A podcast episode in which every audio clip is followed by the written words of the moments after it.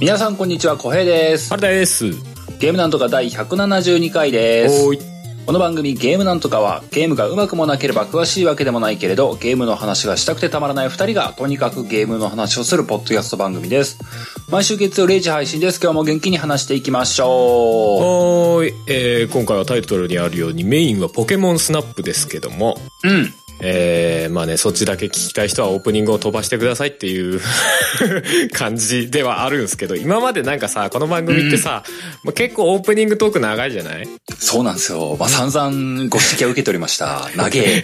まあまあ時々ね。その、ポジティブな意味で言われる時もすごくあるし、あ、そうだね。ごく稀にネガティブな意味で長えなって言われることもあるっていうね。そうだね。まあそういう人はもしかして聞いてねえんじゃないかって気はしないと思うんまあ、あり得る、だけど。あり得るな。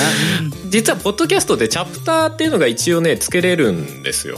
うんうん。で、昔はあのー Mac の GarageBand とかでチャプターつけれたんだけど、なんか途中からその機能なくなっちゃってちょっとつけにくいっていう 状況が実はあったりしたんですが。うんうんうん。で、まあその機能あるのはしてたんだけど、今まであんま使ったことなかったんだけど、まあちょっと試しに今回つけてみようかなと思って。この172回が。そうそうそうそう。なので、あのーまあ、あのね、アプリによるんすよね。あの、対応してる、ねそう、ポッドキャスト聞くアプリが対応してるものと対応してないものがあるらしくて、もう、ものにちょっと言っちゃうかもしれないですけど、まあ、あのー人によっては飛ばせる、ようになってるんじゃないかな。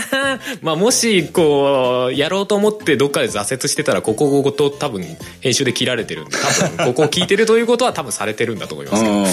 まあ、だからまあ、使ってるアプリ次第でどういう操作方法かわかんないけども、ね。今日のこの今聞いてる音源は、な、なんかそのチャプター欄みたいなのを見てると、と本編？あの、いきなり今日の本編ですって言ってるところに飛んでるこことができるはずと。そうだね。多分オープニングと本編っていう2チャプターに分かれてんじゃないかなという気がするんで。まあ普通に聞いてる人は別に今まで通り投資で聞いてもらえば全然いいっていう話なんで。うんうんうん。はい。なって、まあなってたら教えていただければ、ちゃんとなってるよって。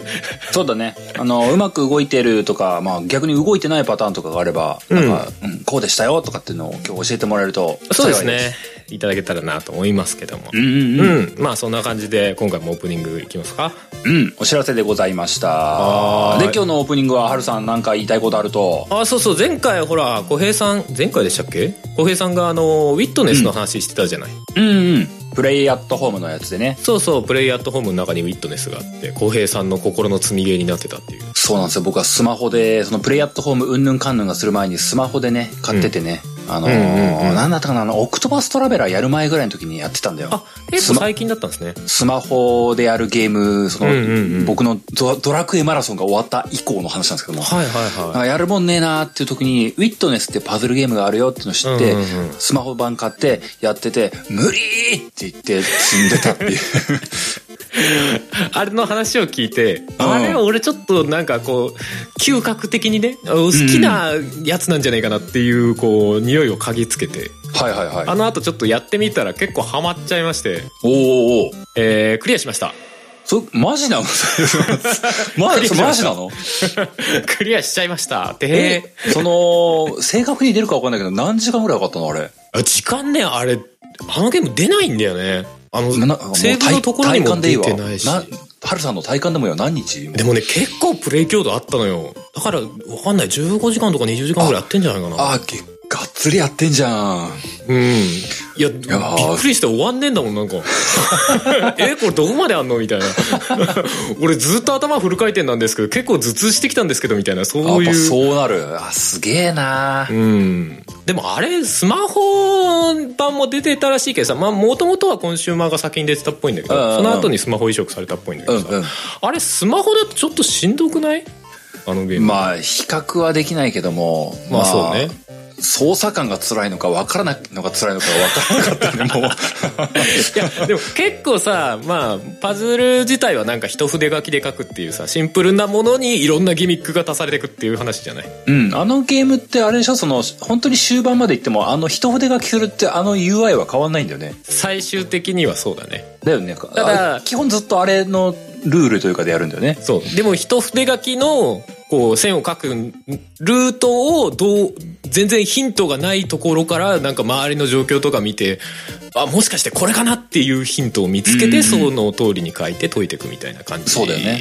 かな、まああとはその一筆書きする画面上にヒントが出てでそこからっていう感じなんだけど、うんうんうん。うんうんうん。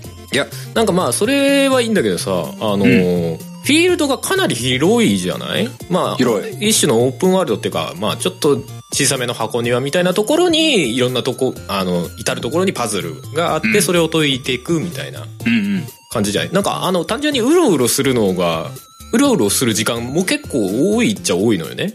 多いね。あっち行ったらこっち行ったり行かされるから、なんかあれスマホでやらされるの結構しんどそうだなってシンプルに思っちゃったんだけど。そんなこともない、まあいや、まあまあな。まあ結果的に、あの、前見たあのパズルにまた行きたいんだけど、もう行けねえっていうのは確かに何度かあった。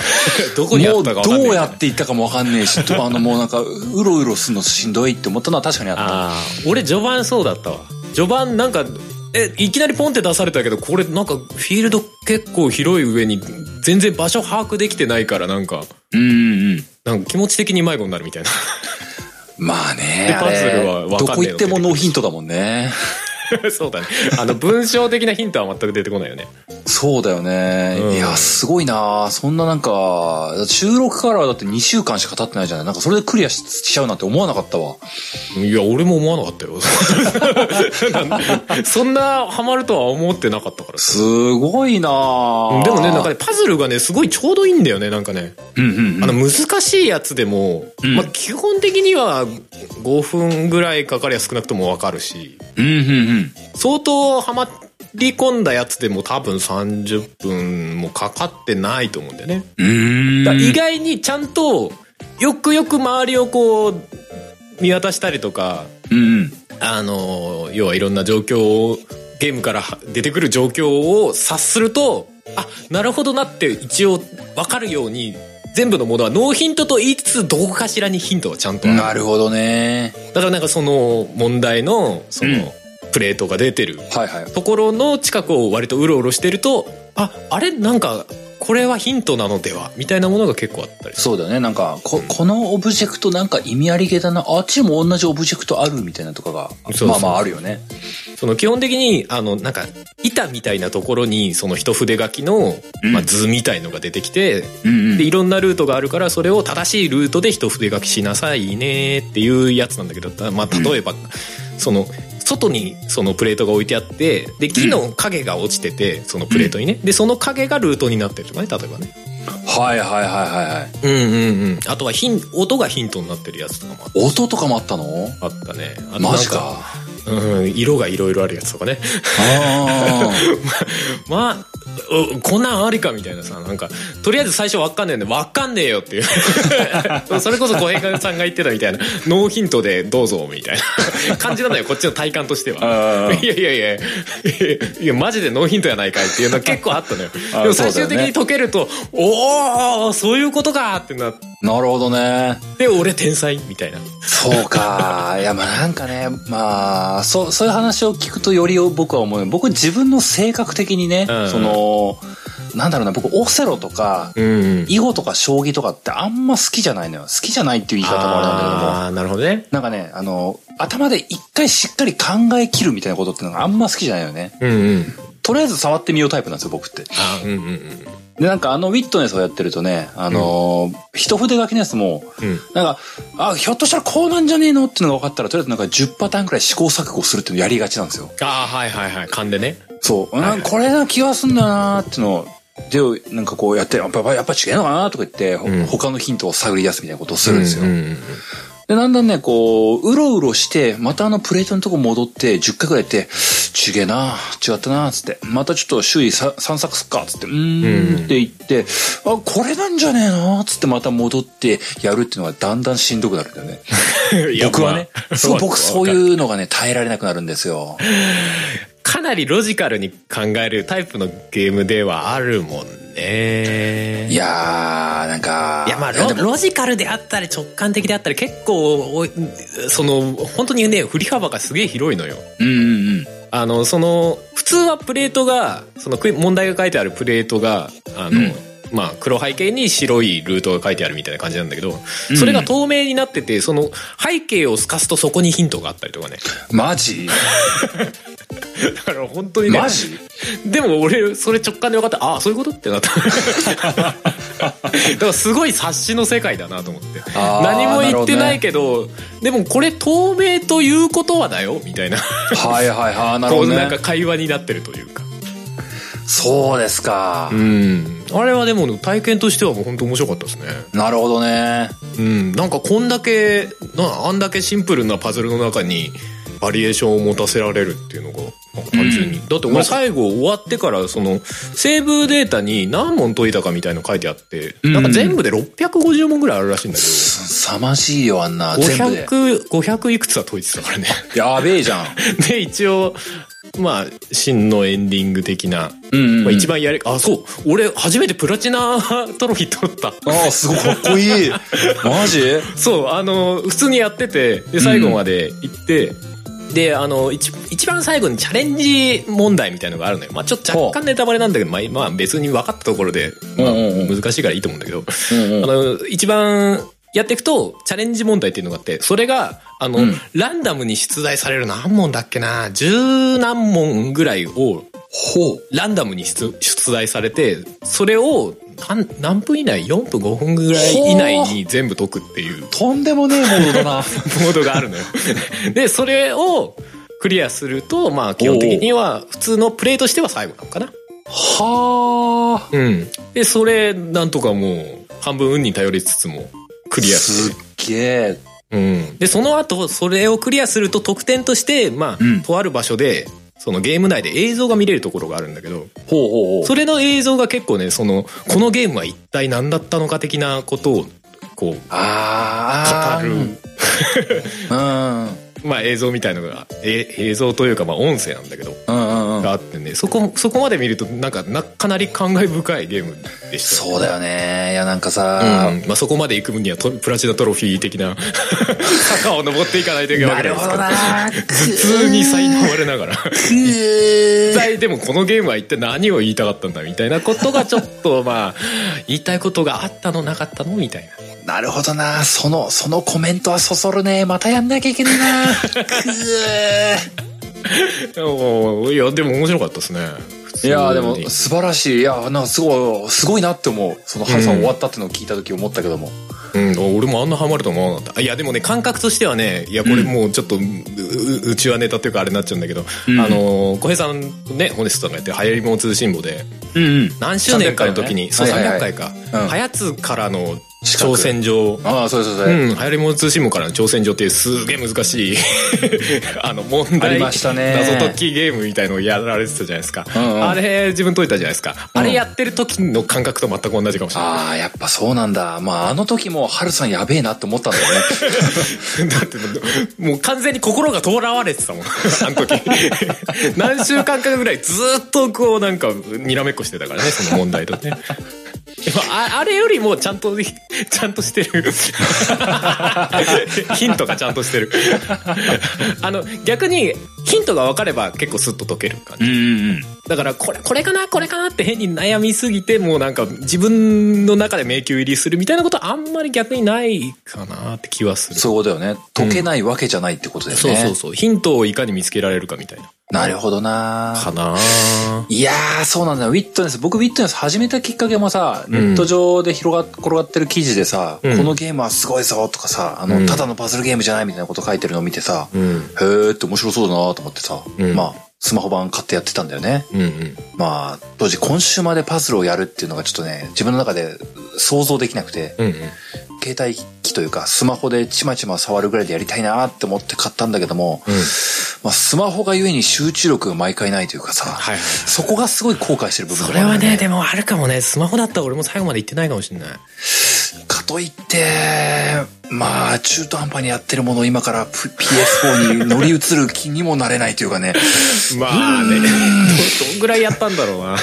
でもね、どうなんだろう、まあ、ち全体ボリュームがわかんないけども、それなりにやったよ。僕なりに2、3週間やってるからね。おお結構やってますね。あれなんかさ、エリアごとにさ、まあうん一応そのエリアの最後の問題みたいなのクリアするとさなんかうん。レーザー装置みたいなのが動き出してさ、レーザーがビャーって出てるそれ、それ2本ぐらい出てる。あなるほどね全部で11本です結構いい。いやでも確かに半分を出せれば6本ぐらい出せればエンディングは見られるマジか。いや、でもそのエンデちょっと衝撃だったわ。ィングはうんまあ正直言うとひとまずのエンディング臭い。なるほどね。俺はちなみに俺そこでエンディング見れることを知らずに11本出すまでずっとやり続けてたけどね。へえ。あ あそう。だから知らずの知らず知らずのうちにやり込みプレイをしてたみたいでもぜそんなプレイ自体は苦ではなかったないやー、いいね。なんか、そうなんだよな。やり、やりたいというか、自分でもなんか、あのーちゃんと結末を迎えたいっていう気持ちがあるからこそ、うんうんうん攻略サイトだけは見ずにこう、ひたすら我慢してたっていうところもあったんですよね。うんうんあその、その気持ちは、なんか、ハルさん解いたっていうのとかね、あと、うん。ウィットネスの話をした以降で、うん。その、ハッシュタグゲームなんとかでもちらほら、ウィットネスやってるよとかっての見、見たんですよ。うんうん。それもあって、ちょっと自分の中でももう一回やんなきゃなーっていう気持ちがちょっとあるんですよね。そうっすね。まあもう一回やってもいいような気はしますけどね。最初からやっても、多分一回やったところはかなりサクサク進めると思うんですよねあそうなんだよな。ーモンハン飽きたらやろうかな まあいいかもしんないですね。ジャンルが違いすぎて笑っちゃうぐらいだけど。そう、あのね、まあ俺が最初の方で結構引っかかったのはねう、ん。ルートによってはマジで解けない、現状ではマジで解けない問題が結構あるのよ。ルートによっては、ある程度と、他のを解いてないと積むみたいなのがあるってこそう、積むというか、結構他のエリアでちゃんと段階を追って、この記号はこういう意味ですみたいなのを教えてくれるギミックがちゃんとあるのよ。とはいはいはい。だからそのギミミックをやらずに他のエリアにもやっぱりそのそういうあの記号とかが出てくる時あるのよ唐突にポンって。でそれはまあ基本的にその時は進めなくていいいいいのよね。なるほどね。だから全然見たことない記号が出てきたらあこれ見たことないやつだから今やんなくていいんだって思えばいいんだけど、うんうんうん。そこに対しても特に何も言わないからえこれ今の現段階でノーヒントで解かなきゃ無理なやつどっちってなるのよ。なるほどなるほど。そう。それだけはね、今からプレイしようと思ったら、気をつければハマらないんじゃないかなってなるほどねそれはもう完全に他の場所でヒントが出てますみたいなはいはいはい。感じだと思った方がいいと思うな、あれはな。すごいなー極まってるね、ハルさんね。極まってるけどね、でもね、俺、プラチナトロフィー取ったじゃん。うん。でもそれ以上のやり込みがまだある。それもすごいよ。そのゲームのタフさやばいね。いやプレイ強度どうかしてる。なんかね、普通に歩いてると、そのフィールド上に、要は隠れミッキーみたいな感じで、あのね、隠されてる模様みたいのがあるんですよ。ほうほうでそれを全部見つけていくっていう究極のやり込み要素が。それは全部見つけても多分トロフィーとか何もないの。マジ？でもなんかちゃんと隠されてるらしいよ。それは俺はやらない。ひたすらフィールド上を歩いてこういろんなとこキョロキョロしながら。えそれそれちなみにその見つけたらなんかゲーム的になんか起きんのなんか見つけたよみたいなあんの？あちゃんとそのエフェクトっていうか演出はある。ああよかったよかった。なんかでどれどまだ何個見つけてないかみたいのも一応見た目上は分かるようになって。おおうん。ガチ収集アイテムみたいな勢いだ。そうだね。でも多分ねトロフィーは俺もう全部取っちゃってるんでトロフィー的なものはないと思うんだよね。すんごー。だってそのプラチナトロフィー取っててもそのハルさん600何十問中の500何十問って言ってたもんねうんうんうん。だからだからそう俺クイズどこやってないんだ。俺全部 クイズ自体は埋めた気がするんだけどみたいな。ちょっと不思議なんだよね。だからもしかしたらどっかまだ行ってないエリアがあるのかもしれない。本当だよね。100とか残ってるってことは一エリア行ってないあり得るもんねそうだよね言われてみりゃね。やばでも俺怖片っ端からやったはずよ。多分。本当にだからやってないエリアあんのかな。それともなんかそのランダム問題も実は全部1問ずつああなるほどね。そう問だね。題になってるのかもしれないね。ランダムと言いつつ実はなんか100問ぐらいからランダムに出てるとか。うんうんうん。あるかもしれないけどわかんないねそれちなみにさ本当興味本位で聞くんだけどさ、うん。あの結構序盤のとことかでさうん。人の石像とかさはいはいはいはい。石像にしちゃなんか妙にリアルな描き方の像だなみたいなとかさあるね。結構なんか誰もいない街並みみたいなところにさうん。あるじゃんまあせあせ石化しちゃった人っぽい感じのねそうそうそうそうそう、うんあれの意味とかって最終的に分かるの？あれは明確には言われて匂わないせで終わるの？ですね。匂わせだと思いますね。なるほどね。まあ、匂わ、まあ、どう取るか難しいな。ああ、そういう感じね、そういう感じね。なるほどね。難しいね。でもあれ自体が何かのギミックになってるってことはないと思う。ああ、やっぱそうなんだ。なんか僕は、はあのどちらかというと世界観の一角って感じかな。はいはいはい。よかったよかった。なんかあの一体なんか僕ね、なんかいつかこれモンスター出てくるのかとちょっと思ってああ、みんなメデューサ的な何か出てきちゃう。これなんかいつかなんかガチバトルあんのかなそのための FPS 視点なのかなとかちょっと序盤思ってたんだよね。わかんないけどね。神の怒りを買ったんでしょうね、きっとあの人たちは。わからないですけど。そうかそうか。いやでもね、うん、このウィットネスの話、先週と今、今週ハルさんしてるけどもさ、うんうん、あのー、まあ、プレイアットフォームとかでもし落としてる人がいたら、うん、あのー、起動だけしてみて、うん、1、2問だけ解いてみてほしいんだよね。ハルさんのヤバさが伝わると思うから。そうかな。1、2問、1、2問は全然多分いけると思うけどね。いや、そうか、1、2問じゃわかんねえか。最初のエリアを出て、この自由になってからどっか行ってやってみるといいかもしれない。そうすると多分心がどっかしらで折れると思う。そうだ。いや、意味わかんねえしってなる。確かに。本当に序盤はまだチュートリアルだから分かっちゃうか。うん、そう。チュートリアルは。2、3時間、2、3時間ぶらついてほしいな。そうね。そうね。まあ多分、実際1時間ぐらいやれば行き詰まるとこにたどり着く気がするけどね。最初がかなり簡単だからね。いやー、でもね、僕は個人的にはその、ハルさん、あっさり解いたなっていうのがすごいなって思うんだよね。本当尊敬しちゃうわ。そうね。意外と、あいや、行き詰まるは行き詰まるんだよ。行き詰まるんだけど、うん、いや、もうこれ無理だろみたいなの結構あったんだけど。あったけど、なんだかんだ言いながら30分ぐらいでいけてんじゃないかな。すごい、もう僕30分悩み抜くの無理だもんね。まあね、俺もだから、一旦諦めてみたいなのちょちょいあるけどね。はいはいはい。で、一旦諦めて他のとこ行ってさ、で、なんかいろいろやってからさ、戻ってきたらあっさり解けたりとか結構あるんだね。なんか不思議なことに。ああ、なるほどね。あれ、なんで俺これクリアできなかったんだろうなそうかそうか。いやでもなんかちょっと、ちょっと僕の中でももう一回やらねばっていう気持ちになったな。うん。いい話を聞いたよ。うん。うん、まあでも、いまだに最後までクリアしたけど、なんかこれ結局ルールどうだったのかなみたいな、よくわかんねえな。若干こう飲み込みきれてないこうギミックとかもあったりするから、ね、まあまあそうだよね。勢いで解けちゃうとかもあるだろうしね。そうそう、勢いで、まあ多分こんな感じだろうって思うけど、言語化しろって言われたら結構これ、な、どういうルールなのかちょっとよくわかんなかったな、みたいのがある。ね、逆にそれは面白いなとも思う。うんうん。言語化できないこうルールってなんだみたいな。わかる。その、ハルさんの言ってることとレベル感が合ってるかの自信はないんだけども、確かに、解き方わかんねえけど解けるっていうのが何問かついたことあるんだよな。うんうんうんうん。だからその感じはあのゲームならではな気がするんだよな。ならではかもしんないね。すっげえナラティブだしね、あのゲームね。ナラティブだね。ナラティブっていうか何、ストーリー何も語らないからね。ね。なんかすごい思わせぶりな舞台装置というかがさ、やっぱある気がするんだよな。いやでもね、その思わせぶりだったりとか、その明確に語らないとか、察しの世界みたいのがね、うんうん、まあある意味その、表、表、そのゲームの表現の根幹みたいなところがあるからね。うんうん、そういうゲームなんだなって思う。なるほどね。そうなんですよ。プレイした人は、ああ、そうだよねってなるかもしれない。そうだね、いいじゃないの。いやー、素晴らしい。ウィットネスクリアするの素晴らしいよ。そうですね。まあ、プラチナまで行けとは言わんけども、でもなんか でもやったらプラチナまでなんかいつか頑張っていってほしいなって思うけど。なんかハマったらそういうテンションになるんだろうね。うん。あのパズル面白いなって思ったらきっとそうなんだろうな。あ、そうかもしんない。あれはなんかハマる人は本当にすごいハマっちゃうんじゃないかな。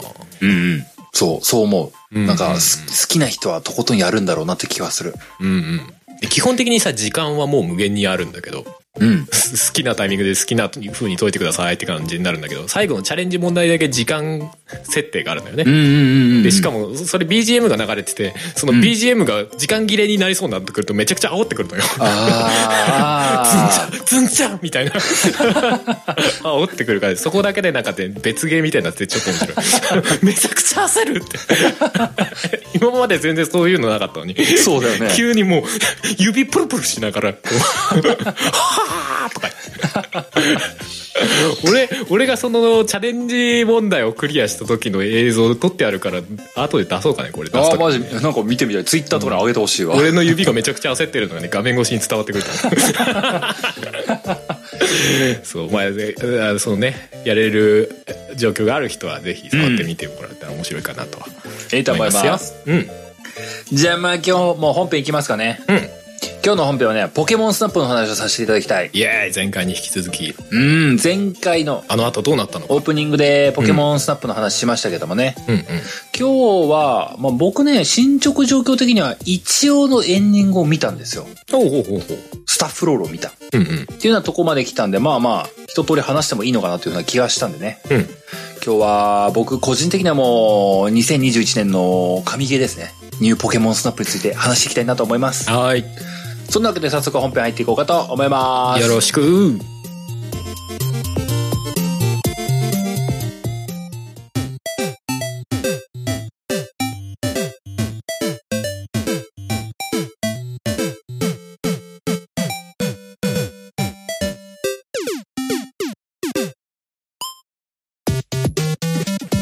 本編でーす。はーい。小平さんのニューポケモンスナップのお話でございます。えー、ニューポケモンスナップ、うん。任天堂スイッチで発売されております。はーい。そしてまず最初に言わねばならないのはね、ふむ。あの、前回オープニングで話した話は、うん。相当嘘だった。あー、どこが？相当嘘だったね。えマニュアルモードみたいなあの辺の話？そうそう、マニュアルモードとかあるかなって思ったけど、なかった。あー、なかったんだ。なかったわ。その、フォトモードガチ層には、うん。まあちょっとぬるいかもしれないな。ああそうかなんか写真の枚数とかが決まってるからなんか結構ディープめに行ったりするのかなとか思っちゃったけどね。うん。なんかその、僕その前回話した時は、本当本当触り一ステージやってみたよとかっていうレベルだったんですけども、はいはいでその後かい、要素が解放されていって、あの、余っていたと思われるボタンが何の役割だったのかっていうのが、一個ずつ順に明らかになってたんですよ。うんうん。で、全要素がおそらく今は解放されたはずという、うんうん。ど状況で見てみますと、うんうん。まあまあ、実態としてはフォトモードとかそこまで楽しみきれなかった人にとっても写真撮るのって楽しいよねって、ポケモン可愛いしね、みたいなゲームっていうのが一番重きを置かれてるところかなという感想です。うんうんうんうんなんで、ポケモン知らないけどもフォトモードがすごそうだからやってみようってなると、ひょっとするとやや物足りないかもしれない。ああまあやっぱりポケモンをめでるゲームっていうのがそう最重要そうそうそう。一番大きな要素はやっぱりポケモン可愛いな的な感覚ですよ。小平さんの愛しのゼニガメがいたみたいでゼニガメいました。ありがとうございます。ちょっと上げてましたもんね写真ねありがとうございます。本当に。いや、なんか、なんかね、その、全体的な感想として言うとね、うんあの、いや、前作が、任天堂64で出てるんですよね。はいはいはいポケモンスナップっていうのが。うんうんで、そこから特に続編とかっていうのがずーっとなくて、うんこの任天堂スイッチ、に2021年になって突然、ニューポケモンスナップが出たっていう。そうだねあれだね、R タイプなんか目じゃないね まあそうだよね。何年経ってんだろ何年ぶりっていう話で言ったらね。本当20年ぐらい経ってるかもしれないね。もうなんか それはずるいって思うけどね。まあでもその、なんだろうね、その前作やってない人も、が、まあ間口としては受け入れ一番広いんだろうけども、うんうん。前作好きだった人に対してのファンサービス的なものはやっぱり多いんだなという気はしてるのよね。あそうなんだうん、その、うんうん。出てるポケモンの層というかさ、うんうん。前作で出てるポケモンの、その、それこそ赤、緑とかの層のポケモンっていうのがやっぱ多いのよ、それなりに。当時だと赤緑とか金銀とかその辺？金銀、金銀までかな。かな？うん、そう、うん。なんかね、わ前作の時のね、あの、ポケモンスナップの隠しる、隠し面みたいなのがあってね、うんうん。そこで、ミュウを取るっていうのがあったのは覚えてるのよ。はいはいはい。あミュウがその初代ポケモンの151匹目って言われる伝説の幻のポケモンだったんで。うう、う本来は出ないはずなのにバグ技で出まくりでおなじみの。そうそうそうそうそう。そのミュウが、その一番レア扱いで、うんうん。64のやつは出てたから、うんまあ、やっぱりまあ赤緑をやってるのがメイン層として出てたんだろうな、あの時は。うんうんで、今回出たのは、その一番最新のソードシールド。のところまで睨んで、うん。割とね、まんべんなくなんじゃないかな。まんべんなくではないかな。なんかね、最初期の層と、最新の層と、みたいな、なんかね、大枠2層構成な気がしたんだよな。ああなるほどね。新旧が結構極端。うん。なんかね、かも。5、6年前ぐらいのやつはね、そこまで出てないみたいな印象なんだよね。ああまあでもそうターゲット層考えるとそうなっちゃうかもね。うん、なんかそんなバランス感を任天堂さん狙ったのかな？いや、どうなんだろうなみたいな感じ。まあでもとはいえ多分その中間層でもちゃんと出てるやつは出てるって感じなんだろうけどね、そうそう。現実僕プレイして半分ぐらい知らねえなっていうやつだったんですよ。いやまあ そうだよね全部やってるわけでもないもんねそう、お初っすーっていうのがいっぱいいたんですよ。うんあ、なんか、う動物だから、ああ、そうだよね、ポケモンだよね。これ何、何のポケモンこれ？ど、どれ出たやつ？みたいな。あのステータスとか出ないの？なんか辞典みたいな感じであのね、撮った後に、フポケモンフォト図鑑っていうのがね、はいはいはいあの、んそもそものゲームの目的の一部が、フォト図鑑をコンプリートしたいっていう話になってて、おうおうおうまあ、いわゆるポケモン図鑑なんですけども、うんうんで、撮った後に、このポケモンってのは、何々でこういう特徴を持ってるよっていうのは、いわゆるポケモン図鑑的な画面はあるんですよ。うんうんだからそこで見ると、へえ、こんなやつなんだっていうのは、まあまあ、見れる。ああじゃあなんとか地方に住んでるやつだからこのシリーズのやつかなみたいな感じは分かったりするのね、そうそう。そうそうそうそうそう。うんなるほどな、これああれか、X&Y にいたのかな、みたいな。ううん。知らない、みたいな。知らないもんは知らないもんな。しょうがない。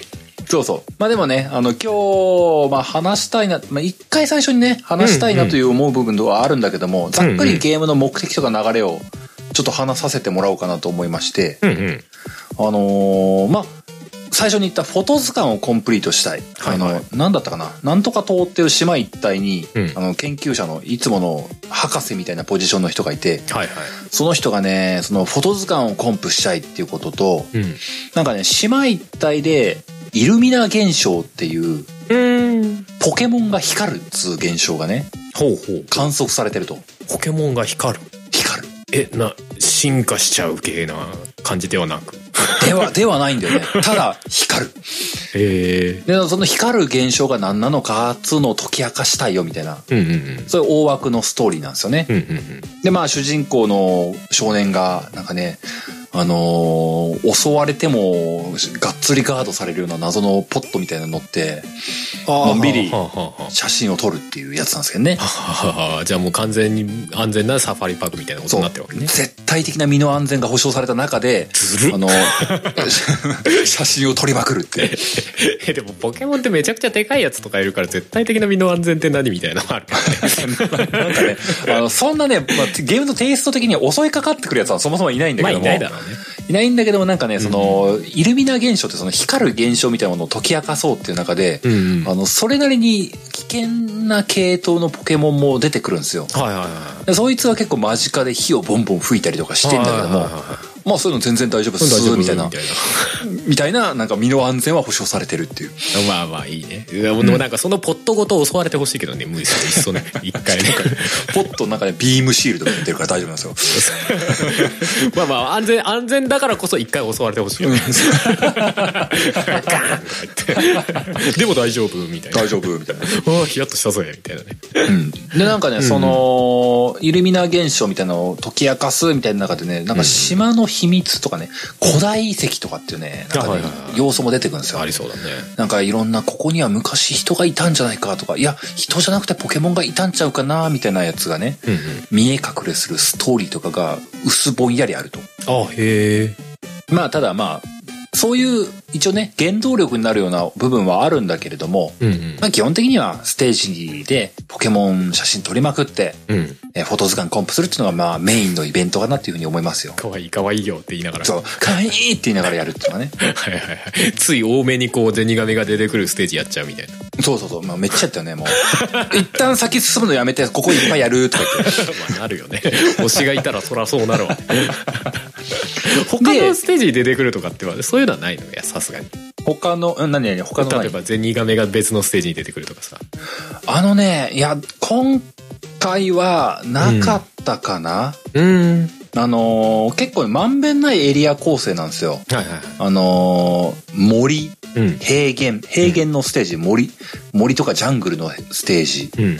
海辺のステージ、海中のステージ、うん。えー、なんだ、す砂漠、うん。火山、あとは、雪山みたいなね。はいはいなんか、いわゆるそのポケモン、ここに、ここのポケモンはこのステージにしかいないよね、ぐらいのバッキリしたエリア分けがされてるというか。うんうんだからなんかね、多分、その、ひいき目をやめようと、任天堂さんが思ったんじゃないでしょうか。どういうこと？あの、ピカチュウどこにも出るなとかそういうのはなくて、ああ、なるほどね。やっぱりこのステージには、この可愛いポケモンが出るし、この強めの怖めのポケモンが出るし、みたいな。うん。まあまあ、他のエリアに出せるとかしちゃうとな、いろいろ作る側もめんどくせえからな。うんそうそう、あると思うんですよ。うんうんうん。で、まあ、ただ、この間、ハルさんに話していた中で、ちょっとご情報があった部分というか、うんあの、フォーカスとかの部分のところで僕はちょっと誤解をした部分でもあったんですけど、ゲームの流れとしては、うん。あの、ステージ選んで、スタートすると、まあ、うん自由に写真撮りなさいよと。うんうん。で、一ステージ70、72枚だったかな？はいはい。2枚まで撮れますと。うんうん。で、まあ、両手のアナログスティックグリグリしながら、うん。えー、丸ボ、丸ボタンじゃない A ボタンとかでシャッターバシャバシャ押せるのかな？うんうん。で、押せるので、えー、そこでポケモンの写真を撮ってステージがクリアしたら、博士に写真を見せるっていうのがあるのね。うんうんで、見せると、博士がその写真のスコアを算出してくれると。うん。うんうん。で、そのスコアがいいと、より、まあ、ポケモン図鑑としての価値が高いよね、みたいなうんうんうん。やつなんですよ。なるほど。で、撮ってると、その、複数のポケモンが同じフレームに収まるっていうのがザラにあるんですよ。うんうんうんうんで、ザラにあるんだけども、どれが、なんだろう、フォーカスが合ってるかっていうのを、写真撮るときに、その、片っぽのアナログスティックで選べるんだよね、瞬間的に。なるほどね。選べる、選んで、まあ、要は、あの、大きく映ってるのがメインとか自動で決まるっていうわけではなく、うん。そのアナログスティックがより近い位置にあった、うんフォーカスが合ってたやつがメインとして扱われるので、うんうん。目の前にでっかくピカチュウ映ってるけども、後ろの方にの乗ってる ピッパの方がフォーカス当たってますとかっていうのが、まあまあ、自由に操作もできるし、うんうん偶然なるとかっていうのがある。はいはいはいはい。何もしなきゃまあ適当なやつに合うし、みたいな。そうそうそうそう。うんうんうん。っていうのがあって、僕それがなんかマニュアルフォーカスとかなのかなって誤解はしてしまったんだけども、はいはいはいはい。まあでも基本はオートフォーカスなんだけど、フォーカスする対象は自分で選べるみたいな。そうそうそうセミ、セミオートみたいな感じがね。うん。うんで、そのフォーカスがあったやつが、フォト図鑑的にどっちのスコア取りたいねみたいな部分のところに紐づいてくるっていうのかな。ああ、なるほどね。うんフォーカス合ってる方がやっぱり得点が高いみたいな。そうそうそう。へで、あと、それ以外にその写真撮った後に、図鑑と別に、その、個人的に気に入ったやつは保存するとかっていうことができて、うんその保存するタイミングとかで、あのーボケの調整と、ぼかしの調整と、えーあとは、ズ、ズーム率っていうのは拡大率をちょっと変えれるんですよ。ああ、はいはい。まあ画角がどうこうかみたいな。そうそう。写真自体の回転、回転、ズーム、あとは、明るさとか、明るさ、うんうんぼかしぐらいかな。そのぐらいの調整幅があって、うんうん。真ん中に映んなかったんだけども、この構図最高やないの、このポーズみたいなのを、うんあのちょっと後でずらすみたいなことができるんだよね。だからトリミングみたいな？うん。うんうんうん。なんかその辺ができて、あの、図鑑に載せる載せないとは別に、うん単純に可愛く撮れたぜとかっていうのも収集できるっていうようなゲームになってるのかな。はいはいじゃない。でもやっぱ最低限はちゃんとある感じな気がしますけどね。うん聞いてる分に。そうそう。だからその辺が主だっては、しゲームの流れとしては、写真撮って、えー好きなものがあったら、あ後加工的にちょっとした手直しをして保存することができるっていうようなうん。感じですかね。まあでも動けはしないもんね。その、ゴンドラみたいなところから動けはしないもんね。動きはしない。ルートは規定のルルートをたどり続けることになるね。うんうん。多少のインタラクト要素でね、あの、ルートを開拓することができたりもするんだけども、うん。なんか、マニュアル操作でグリグリ動くとかってことはないな。うんうん。なるほどね。だから本当ディズニーランドのアトラクション乗ってるような感じよ まあそうだよね。プラス、プラス写真みたいな。そうそうそう。アトラクションに乗りながら、あの、ポケモンに多少インタラクトできる状況ではあるけども、うん基本はもう首振って、写真好きなように撮りまくるしかない。っうんうんうん。ていうようなゲームですね。大枠はね。なるほどね。で、このゲームがね、あのー、64の頃からそうなんだけども、うん。まあ、ポケモン可愛いって言って撮るのが、まあ、一番の醍醐味なんですけども、うんうん。その、可愛いっていう部分のところを、よりゲームっぽくというかね、うん。ゲーム性があるなと感じるところはね、うん。道具として写真撮る以外に、リンゴを投げる、食べ物を投げれるっていうのと、はいはい。なんかあとセンサーみたいなものを、ソナーセンサーみたいなのを発動できることと、うんあとね、メロディーみたいなものを流して、オルゴールみたいなのを流して、うん音でなんか反応を誘うみたいなのがあるのと、うんあともう一個ね、イルミナオーブっていう途中言ったイルミナ現象を誘発させるようなね、道具があるんですよ。おこいつ光るぞっつって？そう、なんかね、光らせることができるのよ。なんかそれがどうギミックになるのか全然ピンとこないんだけど。あのね、なんかすごいざっくり言うとね、その、ひ光るってやつがね、要はね、ポケモンにね、エネルギーが満ち溢れるみたいな話と近いのかな。充え？充電されてるみたいな？なんかね、その充電とかとも違うね。本当は全ポケモンがね、光らせることができて、うんうん例えばなんだけども、あのーどっかの火山、火山のステージでうん、人影がいます。はいその人影が、なんか強めの炎ポケモンにいいたずらかさせられてて、うんなんか人影隅の方で、うわー、これやめてーみたいな顔してると。うんそれ、その時に、あの、プレイヤー側は、まあ、怖がってるっていう写真を撮るのが、まあまあ第一ステップだとしましょう。うんうんでも、第一ステップなんだけども、その人影に向けて、例えば、リンゴを投げる。リンゴを投げると、リンゴを当たって、いてっていうリアクションとかと、あと、リンゴなので食べ物なんで、うわーリンゴ食べたいみたいなことをするみたいなことをすることがあると。うんで、ソナーとかだったら反応するポケモンが、その、聴覚関係が強いポケモンとかが反応したりとかね。あと、メロディー系も音に反応しやすいポケモンが反応するとかっていうのがあるんだけども、うんそのイルミナオーブだったら、さっきの人影の場合は、うん。人影にイルミナオーブをポイって投げて、うん。人影が光り出すと。はい。で、多分何らかの力がみなぎるんでしょうね。うんうんいじめられてたんだけども、人影がなんか火ブワーとか吹いて自分の自力で追っ払ったりするんですよ。ポええいたずらしてきたポケモンを。はいはいはで、よかったよかったつって喜んで笑ってる人影が見れるみたいな。い なるほどねそうそういうイベントが起きる状況がそれで変わるわけねそうそう、その、今挙げた4つぐらいのアイテムで、それぞれのポケモンにどれが効くかはわかんないんだけども、インタラクトできるんだよね。うんうんうんで、特にその、イルミナオーブってやつはなんか、普段こんなことしないよねみたいな行動をしたりするというか、うんうんうんうんなんか、状況なり。り性質を変えるみたいなそうそうそうそうことなわけだへっていうのがあって、ほっこりするよっていう点なんです。え いやまあ別にそのダイナミックなことは起きんけどもみたいなねあ、あと、ある程度ね、そうだよね。すごいダイナミックなことは起きないかな。うんうんうんうん。でもなんかそういうことを繰り返していって、その、あとはポケモンのその写真を撮るっていう概念のところでも行くと、うん。最初に人影が怖がってるっていう写真を撮った時に、うん。まあその写真を最後に博士に評価してもらうんだけども、うん。まあこの人影は星1だねみたいなことを言ってくれるんですよ。星1で4000点だねみたいなことを言ってくれるんですよ。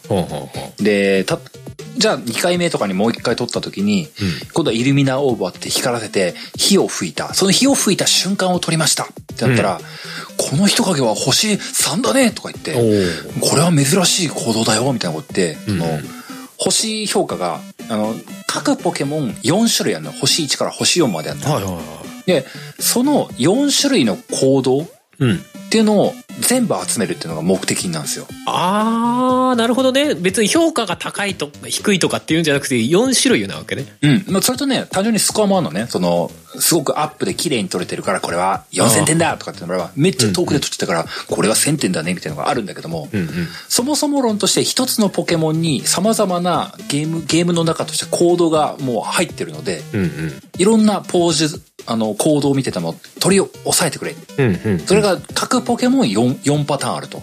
はいはいはいなるほどねうん。で、それをプレイヤー的にはインタラクトしていって、その行動を誘発させるというか、なるほどねで直接インタラクトして出る行動と他のポケモンに絡んで出る行動とかもあったそうりするわけでしょ？なんですよ。そうそうそう。なるほどね読めてきましたよさっきの人影が火を吹いたからこそ起きることとかね。はいはいはいはい なるほどなるほどうん。いいなんでそのステージを繰り返していく中に、あの、このポケモンにインタラクトしたがゆえに、ステージの後半で何かが起きてるとかがあるんですよ。はいはいはいはいはい。なるほどね。でそれによって他のポケモンの行動が変わったりとかも。あるそうそうそう。なんかなんだろうな、わかりやすいとこでいくとね、サルノリっていう、ポケモン、ソードシールドの主人公ポケモンの一匹がいるんですけども、うんうん。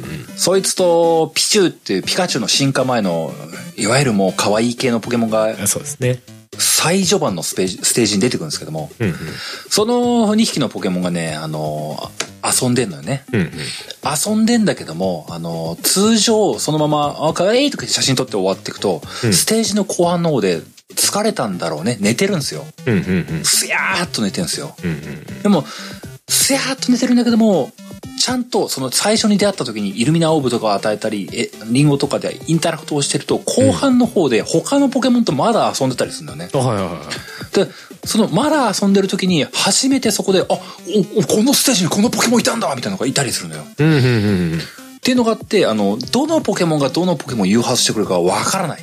うん。うんうんうんうん。ただ逆に言うと、プレイヤーからするとですね、あー、なるほどね、ポケモンと、このポケモンとこのポケモンって、仲良く遊ぶことあんだっていうのがこう、感じられるんですよね。普段はそんなとこ描かれないからね、ゲームの方ではね。何これ尊いみたいなこと思うんですよ。基本こいつら殴り合ってっからな、ゲームだとっていう話だもんね。そうそう うん。だからね、うんその辺がね、すごく遊んでいて、この、このゲーム、なんていうのかな、ポケモンっていう他のゲームを見てる中で見れない光景が見れるんだよね。うんうんうん。さんが言ってくれてる通りというか、基本戦い合ってる奴らだから、あいつら。そうだよね。同じエリアにいたとしても仲良くしてる姿とかっていうのは、まあ、あるのかなとは、こう、想像上で思っていたものがここにあるってあるここにあるんですよおーって動いてるよって仲良くしてるよってなるわけそうね、なんですよ。あのー今まではこう、どっちかがね、どっちかがどっちかが瀕死になるまで殴り合うっていう戦いの中で生きていた彼らがですよ。まあそうだよ。もういい戻れって言うまでもう戻れ戦い続ける。やめろって言って。あいつらが。あいつらが、このポケモンスナップの世界ですと、お互いがお互い仲良くしてたり、まあ、喧嘩はしてても、優しくというか、傷つけ合うレベルじゃなく、や優しく接し合ってるというか、うんうんうん。こんなのが見たかったっていうのが多分ね、一定層いるようなゲームだと思うんですよいや、ね。いいですよね。いや、絶対その需要あるよなとは思うよね。ポケモンなんかなおさらね。素晴らしい。ポケモンどんどんキャラクター可愛くなるのに、内容はガンガン殴り合うゲームなのが全然変わらないっていう。そう、だんだんえぐい技増えてるからね。思うところでもあるっちゃあるもんね。そうだよな昔は噛みつくしかないのに、最近のポケモン噛み砕く覚えてるからな、みたいなね。よりえぐいみたいな。そうね。戦ってる様がリあんまりリアルにならなくてよかったのかもしれないね。うん、そうそうそう。噛み砕くとか言ってすごいリアルに噛み砕いてても嫌だよね。わかんないけど。なんかでかいポケモンとかがさ、なんかあの、丸っこいボールみたいなやつをさ、なんか、はーとか言って噛み砕いててもね。やりかねないからな、本当な。そうだよね。そう、流血表現はないけれどもだけどな、本当ないけれども、なんかクシャーとかなってたのもね、やめて、やめてよ。そういうゲームじゃねえからって思っちゃうけどそうそうそう。そうだよなまあでもね、あのうん個人的にはね、すごくね、あの改めて感じたのがね、うんうん。あのそのポケモンの世界観の中でその優しい世界観だなっていうのが表現されてるのが嬉しいっていうのがありますけどもね。うんそうだろうね。あのね、まあ何はともあれね、やっぱね、うん自分の推しが生きてる感があるっていうのがすごい嬉しいね。ね。でもなんか今まで確かにそういうゲームがなかったのがまあ不思議っていうわけじゃないけど今までそれをさ図鑑で保管してたわけじゃない？この地方に住んでてこういう生き方をしてるよみたいなさ、うん。でその文章だったのがちゃんとこう何？う動きというか、まあ、動画化されてる、まああれかせせめてアニメでは一応は動きというか。そうだね。そうだね、そうだね。動的に表現はされてたけどそこに出てくるのもかなり限られてるもんね。そう、あとね、なんか、アニメとかでもね、群れをなしてるみたいなのってあんま描かれない気がするんだよね。あーそうだよね、うん。少なくともその自然にいるっていう表現よりかは戦わせるみたいなのがメインなわけでしょ？そうそうそう。アニメも多分。うん。そうなってくるよねあとはね、この、基本的に人間の相手をしてないみたいなえ描かれ方が、ポケモンスナップぐらいなんじゃないかなって思うんだよね。そうだよね突然草むらから飛び出てくるのがメインだもんねそう。わさーってそう、飛び出てきてね、襲いかかってきたりするからね。そうだよねうん。まあ、あとは、あの、捕まえるとかっていう概念がないんで、こっちが痛めつけるっていうこともないからさ。そうだよねなんか平和な世界だよねそう、平和な世界なんです穏よ。やかな世界優しい世界。確かにねいやだからその、普段のポケモンにはちょっと乗り切れないんだけどこの優しい世界だったら可愛いポケモンいっぱい出てくるからなんか乗れるわみたいな人なんかいそうだねにいると思う。ね単純にそう、これ、まあ、どのくらい売れてるかとか調べてないけども、結構貴重なゲーム体験だとも思うしね。うんそうなのよ。そうだよねこういうでもあーそうだね任天堂やっぱこういう他にないようなゲームをちゃんと作ってくれるあたりがすごいねそう。ね、自分の中でね、確証までは至ってないんだけども、やっていく中で、多分ね、ポケモン、なん、どのくらいのかな？多分百何十匹ぐらい出てる気がするんだけども、うんうんこのポケモンスナップの中でね。はいはい。ひょっとしたらね、結構一匹一匹にね、ストーリーを作って動かしてるっぽい気がするんだよね。あー、なるほど。こいつは今こういう状況だからここにこういう風にいますみたいな。うん。で、結構な勢いでイン、あの、プレイヤーが介入できるんですよ。ほうほあのーなんだろうな、具体例で、まあ、僕が推しに推してるゼニガメさんとかのやつがね、う。うん。今回ね、本当ね、任天堂さんにもね、感謝も感謝状とか送りたいレベルでね、あの、ゼニガメ作り込んでくれてね、それ嬉しかったんだけどね。あのね、ゼニガメと出会うのがね、あのーうん。ちょっとリゾートビーチ的なステージがあってね、はいはい。砂浜みたいなところがあってね、うんうん。そこで、ゼニガメがね、陸んとこに5、6体のゼニガメが、あ、うつ伏せで寝っ転がってんのよ。群れだ。最初に出会う時。はいはい。で、これ何してんのっていうふうに見ると、なんか、甲羅を干してるっていうシーンがあってね。あー、亀。はいはい。で、甲羅を干してると、わあ、こんなことすんだみたいなことを見てると、一匹のゼニガメが、なんかね、多分ね、もう甲羅を干してるという行為に飽きちゃって、うん。一人で駆け出して、海の方にピャーイって飛んでくっていう。で、飛んでった後にパチャパチャ一人で泳いでくっていうのがあるんですよ。うんうん。で、わあ、この時点で、わあ、ゼニガメ最高だなってもう追いかけ回してもうね、リンゴ、リンゴ届けとかで投げまくったりもするんだけどもね。うんうん。で、あのーこのゲーム、探索レベルとかっていうのがあって、うん。あのーステージ一回クリアして、写真何枚、あのーポケモンも何種類撮って、うん。一枚一枚の写真がスコア何千点でとかっていうのが出て、そのスコアが溜まっていくと、探索レベルが2とか3とかに上がっていくのよ。はいはい。で、2とか3とかに上がると違う行動をするようになるんだよね。ああ、なるほどね。そこがそう、写真撮ってもらえるポイントがそこに還元されてくる。そうそうそう。へーで、その、初回にあったゼニガメがその甲羅を干してるっていう風なやつがあって、2とか3とかにレベルが上がった時、次同じような行動からスタートするんだけども、うん。うん。1匹が海に行った後に、その後にね、あのーサメ肌っていうサメポケモンがいて、うんうん。あいつにその、一人海に行ったお調子者のゼニガメがね、追っかけ回されるっていうイベントが起きるんですよ。助けてみたいな、こう、うわーって逃げるようなやつがあって、で、逃げ回っていった先に、たまたまラプラスがいて、うん。ラプラスって結構でっかいポケモンなんで、はいはい。ゼニガメがこう、ラプラスの背中に飛び乗って、うん助けてくださいみたいなことやると。うんうん。助けてくださいって言ったらラプラスがその追っかけてきたサメハダーっていうポケモンに、あの、威嚇をしてね、うん。うん、鳴き声でふにゃーみたいなこと言って、こう、威嚇をしてサメハダーがシュンとして帰ってくる。はい。で、帰っていくとなんかラプラスとゼニガメが、あ、どうしたみたいな感じでこう、ほっこりして笑顔で泳いでいくみたいな光景が見れるんですよ。はいはい。もうね、僕はそれを見た時にね、まあ、これは、あの、これがキュンシってやつかなみたいな。わーみたいな。尊い。尊いって。いや、まあそうだろうよね。これはつってもうパシャパシャパシャパシャってもう、この時点でなんか5、60枚取ってるみたいな。もう、他のポケモン取れてんじゃんみたいな。まあそうなるよね。はいはい。こういうエピソードが、今ゼニガメの話でしたけども、結構な勢いで他のポケモンたちもいっぱいあんのよ。ねえ、なんか話聞いてて相当多そうですね。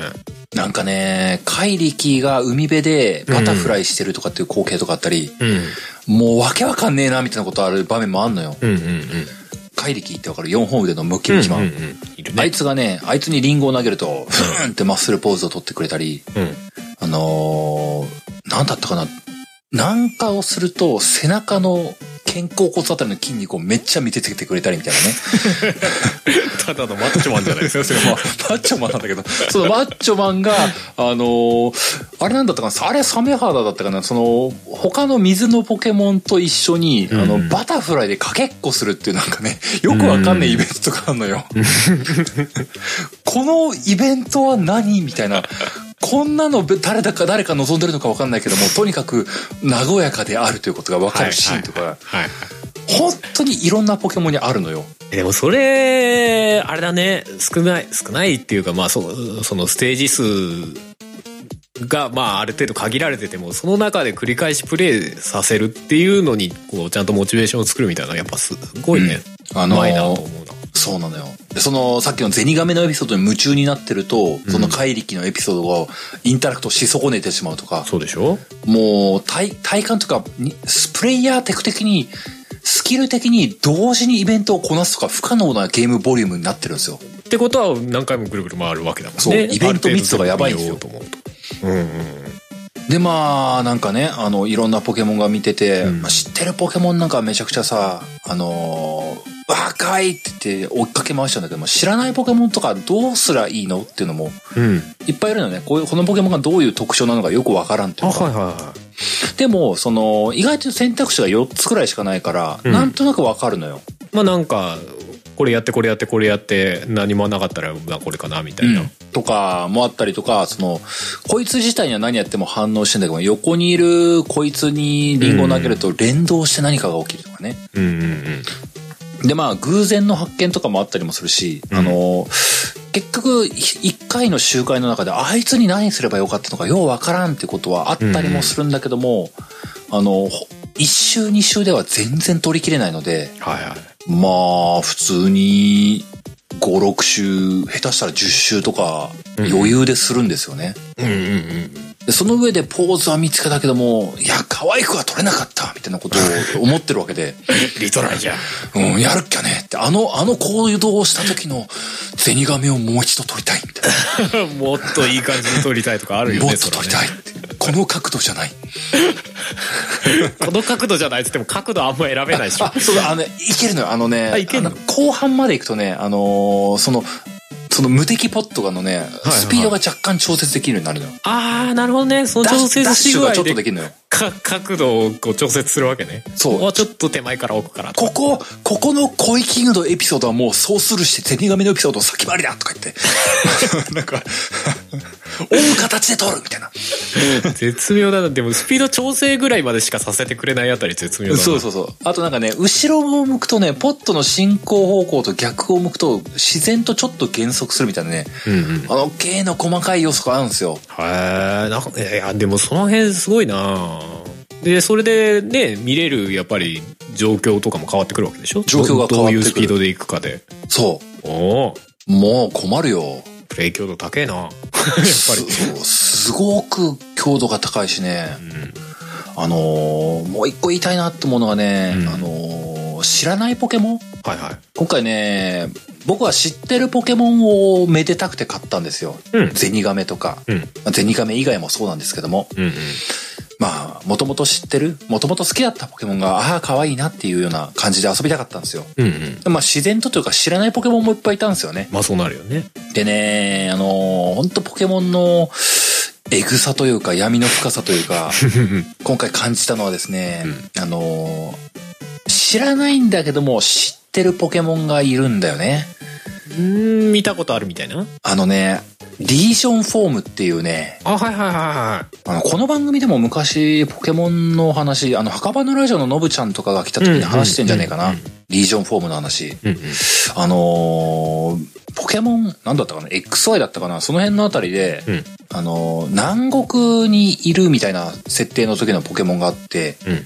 リージョンフォームっていう、その、地方、環境が違うと同じ種族のポケモンでも形とか姿形が変わっちゃうよねっていう設定がいつからか出たんですよ。はいはいはいで、。その中で、例えばで、来中、うん。初代赤緑でもいたんだけども、うんリージョンフォームの来中っていうのがうん。うん。いてね、うん。そいつがね、あの、南国に住んでますっていう体の来中なんですよう。ん。